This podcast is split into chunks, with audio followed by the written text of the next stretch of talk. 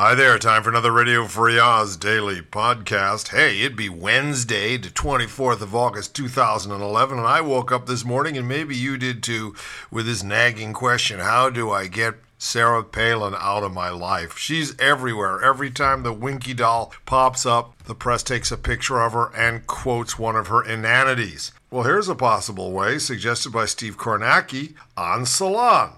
The safe bet, he says, remains that Sarah Palin is simply engaged in a long and irksome tease. Yeah, well, she don't tease me. Every few weeks comes some new sign of her supposedly imminent entry into the GOP presidential race, but nothing ever seems to happen. Which is sort of a shame, because if you're tired of all this, like me, and if you're tired of all the media oxygen that the former half term Alaska governor still manages to consume, I gotcha, then you really should be hoping that Palin actually does get into the race. It may be the best way of making her disappear for good. Well, how? Why? Because a presidential campaign would almost certainly end in defeat for Palin, and not just any kind of defeat, epic, humiliating defeat, the sort of disaster that might once and for all convince the political and media worlds that the Empress has no clothes. Well, here's an add on from a blogger. That may all be true, he says, but here's another way to make Palin disappear have a presidential election in which she is not a candidate. The surest way to sideline any prominent Republican politician between now and November 2012 is for them not to enter the race. Indeed, even those who do enter the race will be sidelined by not winning. The candidates and then the ultimate nominee will suck up virtually all the oxygen. So if she runs, we can make her disappear. And if she doesn't run, we can make her disappear. Poof! My life is Palin free. And if you don't think that's a good thing, well then, everything you know is wrong. I really do think the people are waking up out there, starting in Wisconsin, now in Michigan, and in Ohio. And you know who's feeling the heat?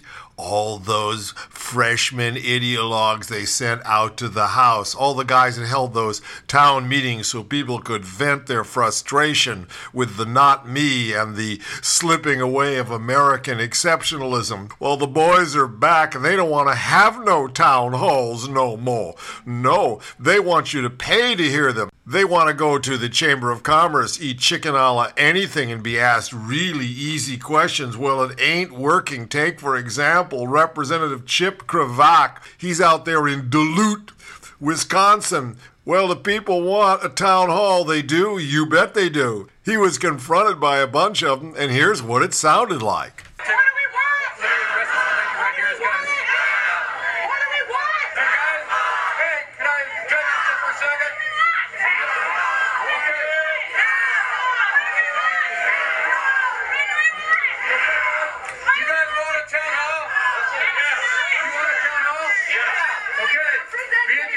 Tomorrow, 4 o'clock. We'll have a town hall in Duluth at the airport at 4 o'clock, okay? Everybody, everybody go home. At the end there, poor Chip is yelling, Everybody go home. And they're screaming, What do we want? A town hall. Oh man, I wish I could be in Duluth out at the airport today when he has that town hall.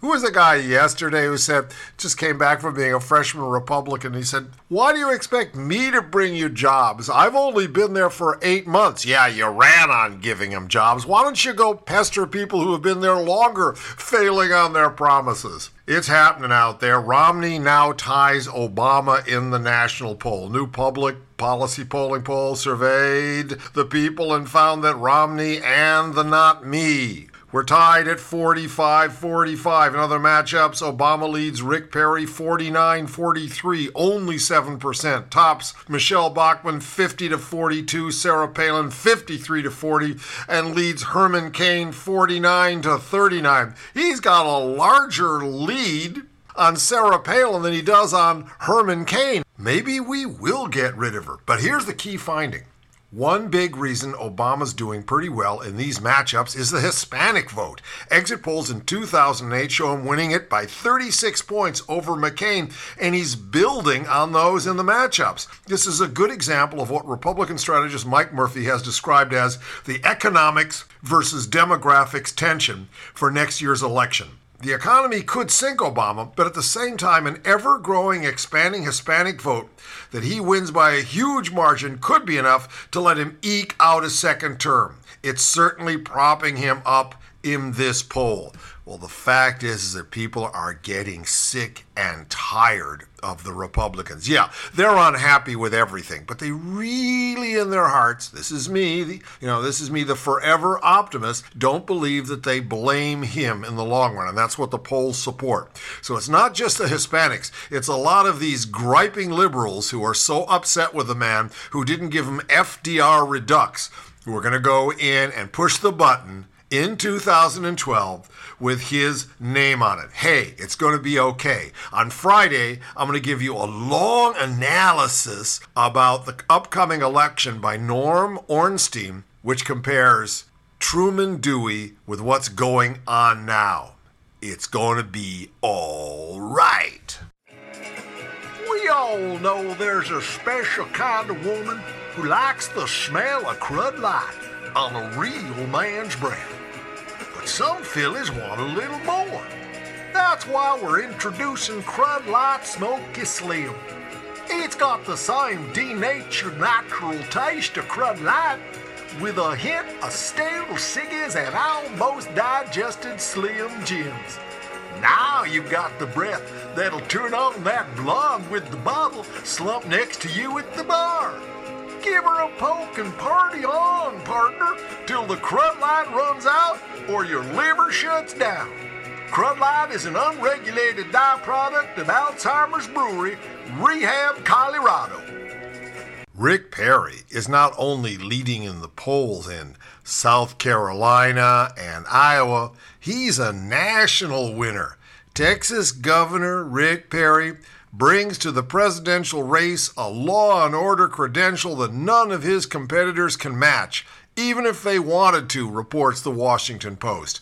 In his nearly 11 years as chief executive, Perry, now running for the GOP presidential nomination, as we all too well know, has overseen more executions than any governor in modern history 234 and counting. That's more than the combined total in the next two states, Oklahoma and Virginia, since the death penalty was restored 35 years ago. The killer governor, the juicer, throw the switch, hang 'em high. I can't wait for that man to face his past when he's up there with the microscope on him. Oh, I can hardly wait. I like a man who can stand up in a hotel room, so to speak, and a man who can stand up for his principles at the same time. State Rep Phillip Hinkle, an Indiana Republican, a Hoosier Republican, who was accused of offering a young man money in exchange for, quote, a really good time. I took a look at this guy on the web. I don't know how you're going to have a good time with this bozo. He will not resign but says he won't seek re election next term, despite calls for his resignation. Resign, you fucking hypocrite! Hinkle said that he would serve the remainder of his term. Quote, as of 2012, we, as a family, decided back in December after the 2000 election that I would not be seeking another term. Earlier this month, the Indianapolis Star obtained a series of emails between Hinkle and an 18 year old named Cameron Gibson sent via Craigslist. This guy's like sending these prurient emails via Craigslist, way out in the open, right? In the Men for Men section of Casual Encounters. Don't you love this guy? Quote, Cannot be a long time sugar daddy, says one email response from what is allegedly Hinkle's address, but can for tonight. Would you be interested in keeping me company for a while tonight? Not me. In the emails, Hinkle allegedly offers $80 for a couple of hours of your time tonight, plus a tip for a really good time. Gibson also claims that when he arrived at the hotel, Hinkle exposed himself. Oh, I don't even want to go there. And tried to prevent Gibson from leaving when he recognized Hinkle as a lawmaker. Oh, wait a minute, Stiffy! You're the guy from the uh, from the government. Hinkle then tried to buy his silence and the silence of Gibson's sister, who had come to pick him up when the encounter went uh, south. Hinkle denied these allegations in a statement. Get this. While I must admit to making mistakes of judgment, I am seeking professional help on what turned me down a road of self destruction. He's gonna go have some intimate sessions with Marcus Bachmann. Piggy Marcus is going to pray the gay out of him. That's right, pray the gay. And if you don't believe, dear friends, that you can pray the gay out of these poor, forgotten, besotten souls, then everything you know is wrong.